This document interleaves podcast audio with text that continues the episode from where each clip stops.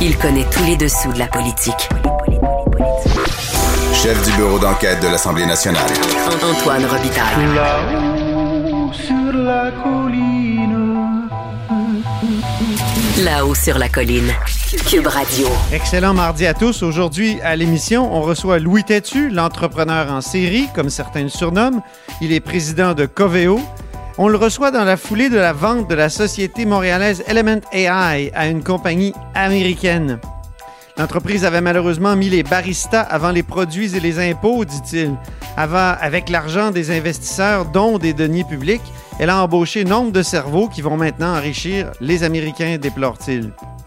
Mais d'abord, mais d'abord, parlons de laïcité. Antoine Robitaille. Il décortique les grands discours pour nous faire comprendre les politiques. Là-haut sur la colline. Le procès de la loi 21 en Cour supérieure est terminé. On en discute avec l'avocat du mouvement laïque québécois, Guillaume Rousseau. Bonjour. Bonjour. Donc, est-ce que je me trompe ou euh, jusqu'à maintenant, on a parlé de procès de la loi 21, donc procès de la laïcité, mais beaucoup, euh, plus, plusieurs, euh, je veux dire, une bonne quantité de, du débat a porté sur la disposition de dérogation, donc la capacité pour l'Assemblée nationale de déroger à certains droits pendant une, une certaine période de temps, là, pendant cinq ans. Oui, ben en fait, il beaucoup d'arguments sur la question là, de la liberté de religion, liberté de conscience, devoir de neutralité religieuse des, agents de l'État. Donc, il y a été beaucoup question de ça aussi. Mais vous avez raison, toute une partie du procès, des arguments, puis des, des fois, les, justement, les arguments qui ont peut-être été plus émotifs ou plus exagérés ou quoi, étaient autour de la disposition de dérogation. Donc, il y en a été aussi beaucoup de questions, vous avez raison.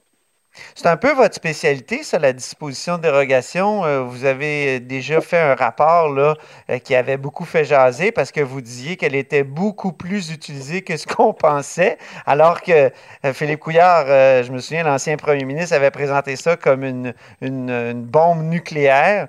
Elle, est, elle est plus utilisée qu'on pense. Puis là, est-ce que ça, ça, bloque toute opposition? Est-ce que vous pensez qu'elle va survivre? Est-ce que la bombe nucléaire euh, va survivre? Oui, ben, effectivement, vous avez raison de souligner que j'ai fait des travaux de recherche là-dessus parce que c'était particulièrement agréable de pouvoir mettre ma, ma, ma toge de, de plaideur et de plaider mes travaux de recherche. Euh, donc, parce que dans le fond, une partie de l'argumentation des, euh, des gens qui contestent la loi 21 et l'usage de la disposition de dérogation dans cette loi-là, c'était de dire que ben d'encadrement sur le fond, la disposition de dérogation, donc le, le, le Parlement fait ce qu'il veut, et ça, ce serait extrêmement dangereux, d'où les les, les, exemples là, absolument extrêmes qui ont été soulevés, là, qui ont été euh, mentionnés dans, dans les médias.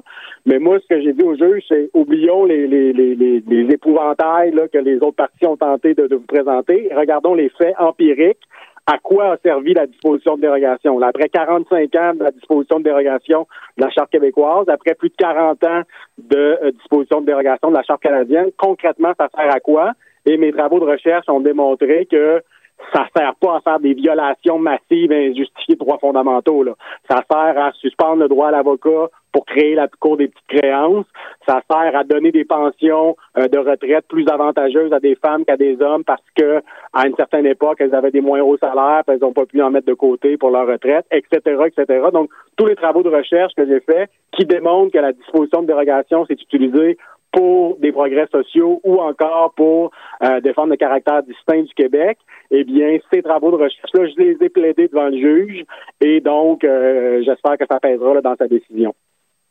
Euh, les chartes des droits au Québec et au Canada, ça c'est venu après la loi sur les mesures de guerre, donc dans les années 70. Et je parlais euh, ici à ce micro avec euh, Jean-Claude Rivet, l'ancien conseiller de Robert Bourassa, qui me disait euh, c'est un peu pour se faire excuser ou expier le, péché de, la loi des mesures de guerre si on a adopté une charte des droits. Est-ce que euh, si, on voulait réadopter une loi des mesures de guerre, on pourrait l'adopter euh, évidemment avec une euh, disposition de dérogation aujourd'hui? Ben, il l'avait, en fait, dans la loi sur les mesures de guerre, il y avait la disposition de dérogation par rapport à la Déclaration canadienne des droits. Oui, la déclaration, ouais, c'était moins fort, la déclaration, qu'une charte. Ben, c'est-à-dire, ben, c'est-à-dire que c'est aussi fort que la charte québécoise. C'est-à-dire que la charte québécoise, elle est au-dessus des autres lois, mais seulement dans les champs de compétences du Québec. Ben, la Déclaration canadienne, c'est la même chose. Elle est au-dessus des autres lois fédérales, et dans les champs de compétences fédérales, elle a pratiquement la même force qu'une charte que la charte canadienne.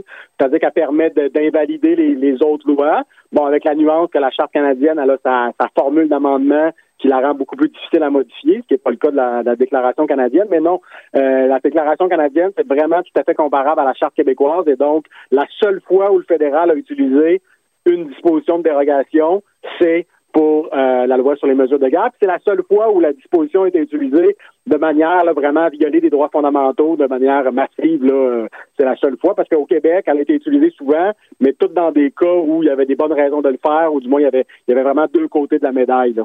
Mhm.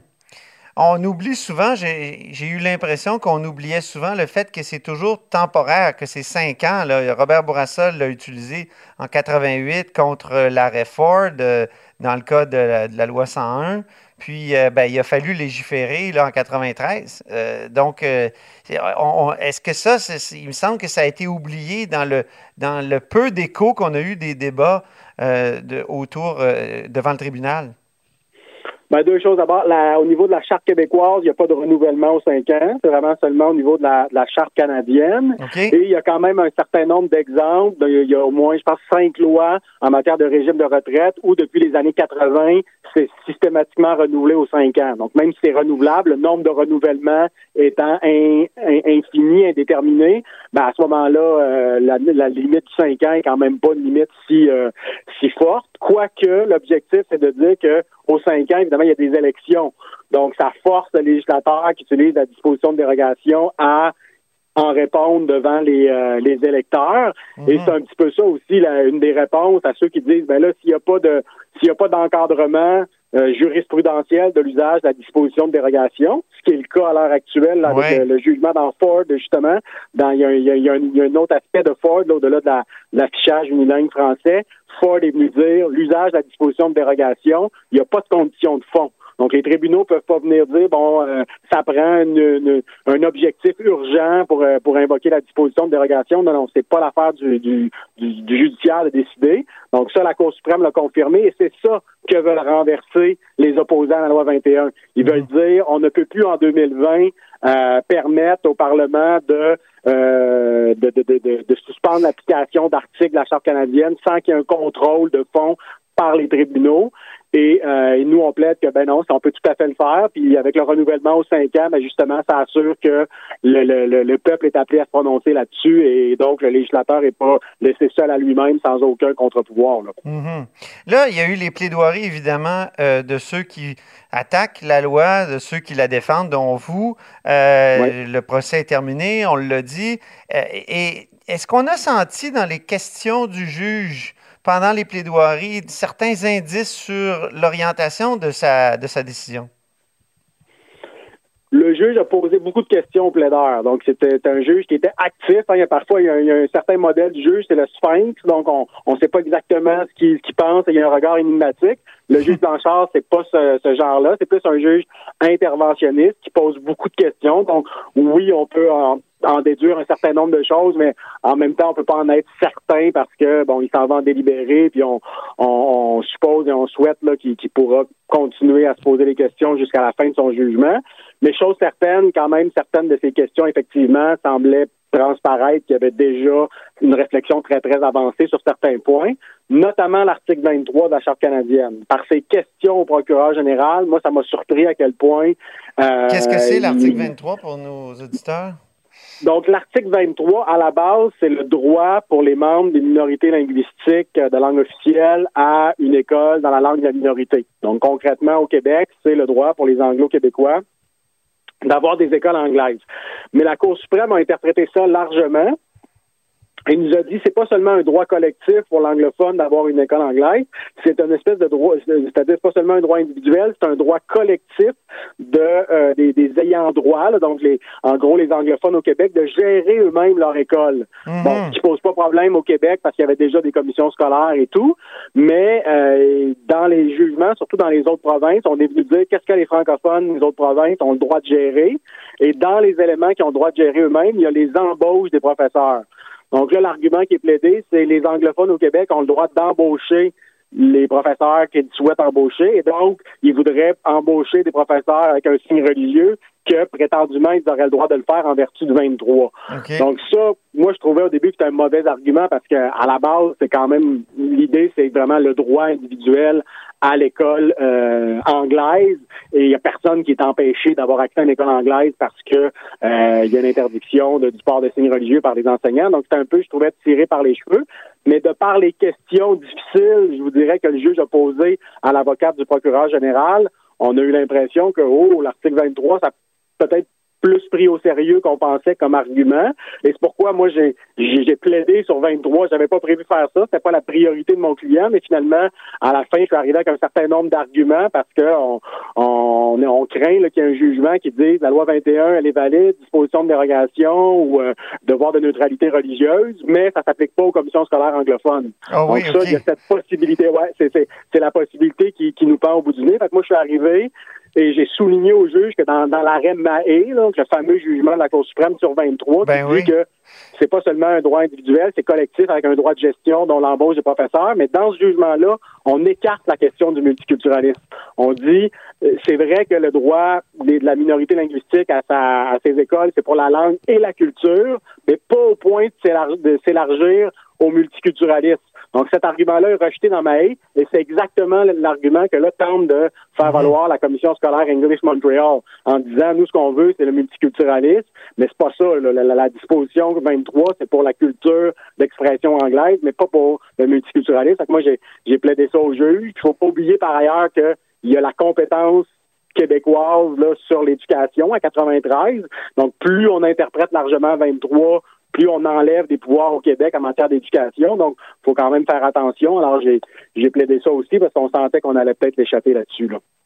Ah oui, intéressant. Donc, euh, c'est à suivre. En tout cas, les prochaines étapes, euh, Guillaume Rousseau, euh, quelles sont-elles? Donc là, c'est le délibéré. Ça se terminait aujourd'hui. C'était les, politesses de, fin de procès. Et là, le, juge part en délibéré, réfléchir et euh, écrire sa décision. Il nous a parlé d'une possiblement, en tout cas, en tout cas sous forme peut-être d'objectif, de la fin février comme moment possible pour le, juge où le jugement serait rendu public. Alors, on reste, euh, on reste à l'affût, on pourra s'en s'en reparler à, à ce moment-là. Absolument. Merci beaucoup, Guillaume Rousseau.